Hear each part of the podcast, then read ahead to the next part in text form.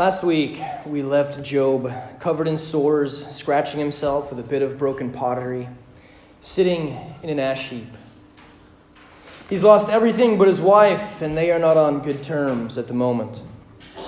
Three of his friends have arrived to comfort him, but when they see him and the devastation that has befallen him, they realize that there is nothing they can do or say to bring Job any comfort, and so they sit near him, saying nothing at all. In chapter 3 of the book of Job, where, which is where we find ourselves this morning, Job begins his response to the events of that fateful day on which his life was destroyed. Job begins to ask the question that many of us would be asking if we were to find ourselves in his shoes. Job begins to ask the question, why? But where many of us may continue that question with, why did this happen? Job continues the question by asking, Why was I even born if this is the life that I was born to live? Chapter 3 is the hardest and darkest chapter in the book of Job, for it shows the heart of a man who has lost everything and is being open and honest about the darkness that has invaded his life and his heart. This isn't an easy text, this isn't an easy passage of Scripture, but it is a necessary journey. There are truths about suffering that God wants to make clear, and so we continue our series this morning with the darkest chapter in the book. Last week, we saw the loneliness of Job sitting on his ash heap, experiencing a suffering that we cannot imagine, and doing so alone. This week, let us listen to the loneliness of Job. We're going to pick up in Job chapter 3. We'll read verse 20 to 26. Job 3 20 to 26, we read the word of the Lord. Why is light given to those in misery, and life to the bitter soul? To those who long for death that does not come, who search for it more than for hidden treasure, who are filled with gladness and rejoice when they reach the grave. Why is life given to a man whose way is hidden, whom God has hedged in? For sighing has become my daily food, my groans pour out like water. What I fear has come upon me, what I dreaded has happened to me. I have no peace, no quietness, I have no rest, but only turmoil. That ends the reading. Let's pray. God, we thank you for your word, for your word is truth. God, I pray that you would speak through your word this morning, that you would perform the miracle that feeds our souls. Pray this in your name. Amen. William Cowper, born November 26, 1731, was an English poet. Cowper's life was anything but easy. He was one of seven children, but only he and his younger brother John survived past infancy. He was six when John was born, and so he was six when he lost his mother in childbirth. William's father sent him to a boarding school when he was of age, and there he was bullied so mercilessly that it is uncertain if he ever recovered his right mind. Later, after a two year engagement, his fiancee's father forbade their marriage, and so it was called off. William suffered repeated episodes of deep depressive illness. I was struck, he wrote, with such a dejection of spirits as none but they who have felt the same can have the least conception of.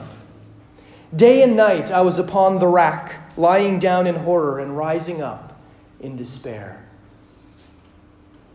At age 31, Cowper suffered a catastrophic psychotic breakdown. He tried three times to take his own life and was committed to an asylum, or as we call it today, a psychiatric hospital. The hospital was run by an evangelical Christian, and it was there, six months later, that William Cowper met the Lord Jesus Christ, was given faith, and became a disciple. Describing his conversion, he wrote, Unless the almighty arm had been under me, I think I should have died with gratitude and joy. My eyes filled with tears and my voice choked with transport. I could only look up to heaven in silent fear, overwhelmed with wonder and love. After his conversion, Cowper went on to write some great hymns of the Christian faith. He became good friends with John Newton, who wrote Amazing Grace, and with Newton joined the abolitionist campaign, for which he wrote a few poems. Poems that were often quoted by Martin Luther King Jr. during the 20th century civil rights movement. And if the story of William Cowper ended there, we would think, wow, look at how this man's faith saved him, brought him out of his despair, put an end to the psychotic breaks, and delivered him from the disease of depression. We like those kinds of endings. But that's not how the story of William Cowper ended. Though he did not abandon his faith, he still struggled, still suffered mightily with depression. Shortly he died, shortly before he died of dropsy in 1800, one of the last things that he said was, I feel unutterable despair. I feel unutterable despair. How can this be? Isn't God a God of hope, a God of love, a God of promise, a God that has great plans for us? Plans to prosper us, not to harm us, plans to give us a hope and a future, as we read in the often quoted Jeremiah 29 11. And all this is true. I mean, these are elements of God. This is a promise of God. But what is also true is that we often mistake eternal promises for temporal promises. What I mean by that is we consistently want things that are promised for heaven to exist in our lives today. We want to believe that the protection of heaven, the joys of eternity, the absence of pain, and the banishment of sorrow, we want that to be true for us today. We want to believe that since God is a God of love, that He will treat us in the way that we want to be treated. And so we expect the promised joys of heaven to be part of the promised life here on earth. We want the eternal to be temporal. But as anyone who has watched a loved one die of cancer, as anyone who has fought or is fighting the overwhelming battle with depression, as anyone who has been the victim of abuse, as anyone who has lost a child, as anyone who has suffered a loss that I haven't listed in this admittedly very incomplete list, but as, as William Cowper and as Job can tell you, the eternal is not temporal. God keeps his promises. And the hope that we have for heaven, the promises that have been made about heaven, will be realized. That will happen, and we can rejoice in that. Someday suffering will end and pain will be no more. But today is not that day. No, today we sit in the reality that our world is still broken, that suffering is an ever present companion, and that even believers go through blank despair and utter depression. Often, when I've heard the story of Job, people tend to skip over chapter 3. If we stick to chapters 1 and 2, and then, then the resolution that we have at the end, we read about how Job responded to the horrible things that happened to him, right? In Job chapter 1, verse 21, after all of his wealth has been taken or destroyed and he has lost all of his children, Job famously says, Naked I came from my mother's womb, and naked I shall return. The Lord gave, and the Lord has taken away. Blessed be the name of the Lord. And we think, wow, what a response! Because it is. That's an amazing response of faith. And then in Job chapter 2, verse 10, after Job has been afflicted with boils and his wife tells him to curse God and die, Job responds to her by saying, Shall we receive good from God and not evil? Again, another response that, that kind of rocks us, right? I mean, that flies in the face of our Western way of thinking, and we go, man, what a fantastic man of God, what a fantastic man of faith that he is able to handle these rough areas of life so humbly and so gracefully. And while this is all true, this is how Job responded. And these are amazing responses. If we just focus on Job 1:21 and Job 2:10, then we run into the danger of making Job's faith two-dimensional. He suffered and he trusted. And then the easy follow-up is, and so should we. End of story. But the reality is that that is far from the end of the story. For here in chapter 3, we find Job suffering, and in his suffering, he is cursing his birth, and he is longing for death. Now, again, he's not losing his faith as he works through these emotions, as he works through this devastating time. He's not walking away from his faith. He's dealing with his suffering and responding to the hurt in, in, in the ways that he knows how. And it's important to remember that Job chapter 3 is the authentic experience of a man affirmed by God at the start of the book and affirmed by God again at the end of it.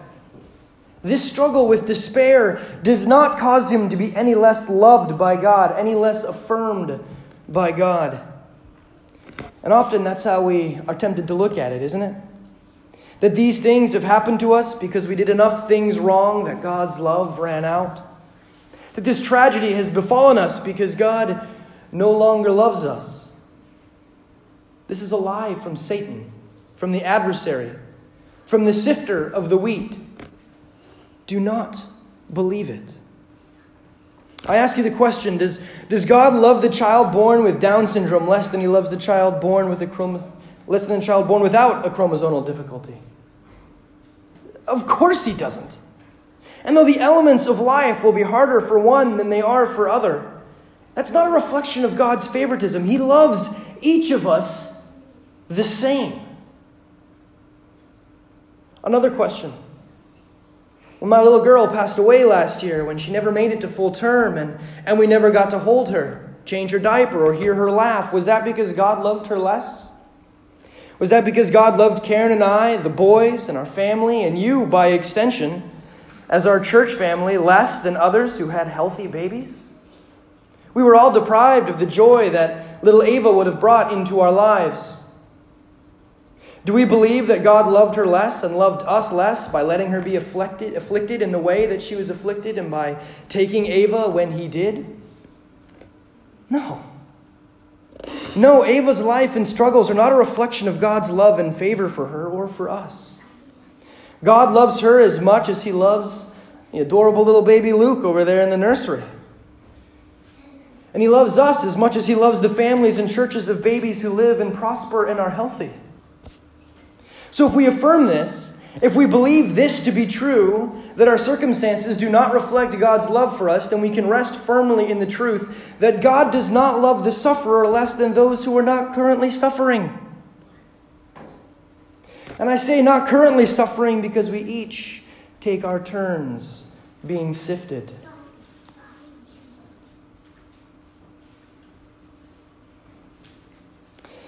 And yet, even though we know God's love for us will hold forever strong, there is still the reality of our suffering. Job's cry of lament extends beyond his individual experience to the common experience of undeserved sufferings by the godly throughout the world. At the end of Job 3, we leave Job terribly alone, sitting with friends who want to comfort him but have nothing to say.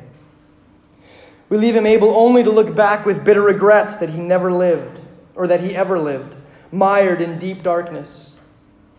Is there anything that can be said to him? Is there anything that can be said to our friend, our neighbor, our family member who is suffering in ways that our dim words of comfort cannot begin to illuminate?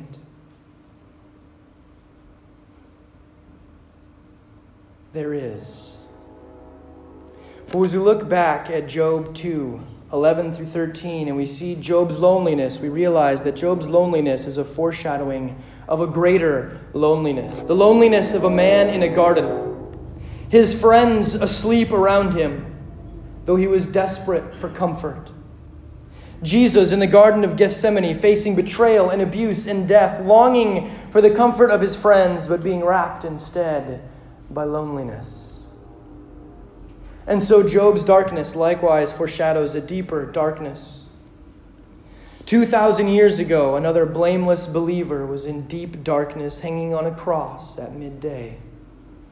Deeper than the darkness of night, deeper even than Job's darkness, and from his lips came the cry of lonely abandonment My God, my God, why have you forsaken me? And so Job's darkness of soul foreshadows the darkness of the cross, and so our darkness of soul reflects back the darkness of the cross. On that cross, Jesus was intimately aware of the dark places that we dwell. He was intimately aware of all of our sin and the depression and the pain and the hurt that would mar our lives. He went through all that we will go through. And he was separated from God while he bore this incredible burden. On the cross, Jesus suffered with the sufferer. On the cross, Jesus suffered for the sufferer. And in that, we have hope. For the darkness of the cross was defeated by the light of the resurrection. The darkness and the pain and the sin and the shame that Jesus bore to the cross, our darkness and pain and sin and shame, was all paid for when he died and then defeated forever when he rose again. And so in Christ, our hope is secure. In Christ, we are, as Paul writes in Romans 8 37, more than conquerors. And really, that passage is so relevant to the story of Job in our text this morning. You see, often when we or when I hear that verse quoted, it, it starts there in verse 37. But to get a more accurate context, we need to back up to verse 36. Even verse 35. Let's pick up in 35. Who shall separate us from the love of Christ? Shall tribulation or distress or persecution or famine or nakedness or danger or sword? As it is written, For your sake we are being killed all the day long. We are regarded as sheep to be slaughtered. No, in all these things we are more than conquerors through him who loved us. In all what things are we more than conquerors? In tribulation, in distress, in persecution, in famine, in nakedness, in danger, under the threat of death and then we get the quote from Psalm 44 22, where the sons of Korah are crying out to God about how it feels like God has abandoned them. Their enemies prosper. The bad things keep happening to God's people, to the Israelites. How could He let this happen? Where are the answers to the promises? Why is there suffering? And in all these things, in all this pain and all this hardship and all of this earthly suffering, Paul writes that we are more than conquerors because of the love of Christ. Not that we would conquer them, but that as we go through them, we are conquerors. For it all points back to the cross. It all points back to Jesus. It all points back to Him who has loved us and how He has done the conquering. No, in all these things we are more than conquerors through him who loved us. For I am sure that neither death, nor life, nor angels, nor rulers, nor things present, nor things to come, nor powers, nor height, nor depth, nor anything else in all the creation will be able to separate us from the love of God in Christ Jesus our Lord. In all these things we are more than conquerors because of the love of Christ, because of Christ on the cross because of the God who became man so that we could be tempted, so that, so that he could be tempted as we are tempted, and would suffer as we are suffer, so that he would know intimately the feelings of loss and pain and hurt that we go through, and then he would conquer the reason for them. So that one day, one glorious day, we will wake up, rise up in a world where they no longer exist. So that one day those who believe in him would rise again. So that one day those who believe in him will live in a day when suffering is no more. Would live in a day when the pain and the struggle and the suffering of this earth will have fallen away, forgotten forever. And though this promise is not for this temporal place, this world we live in now, it is the glorious promise for an eternal place, one that will last forever. And it is a promise in which we can rest, for it is a promise that has already been secured. Praise to the Lord the Almighty. Amen.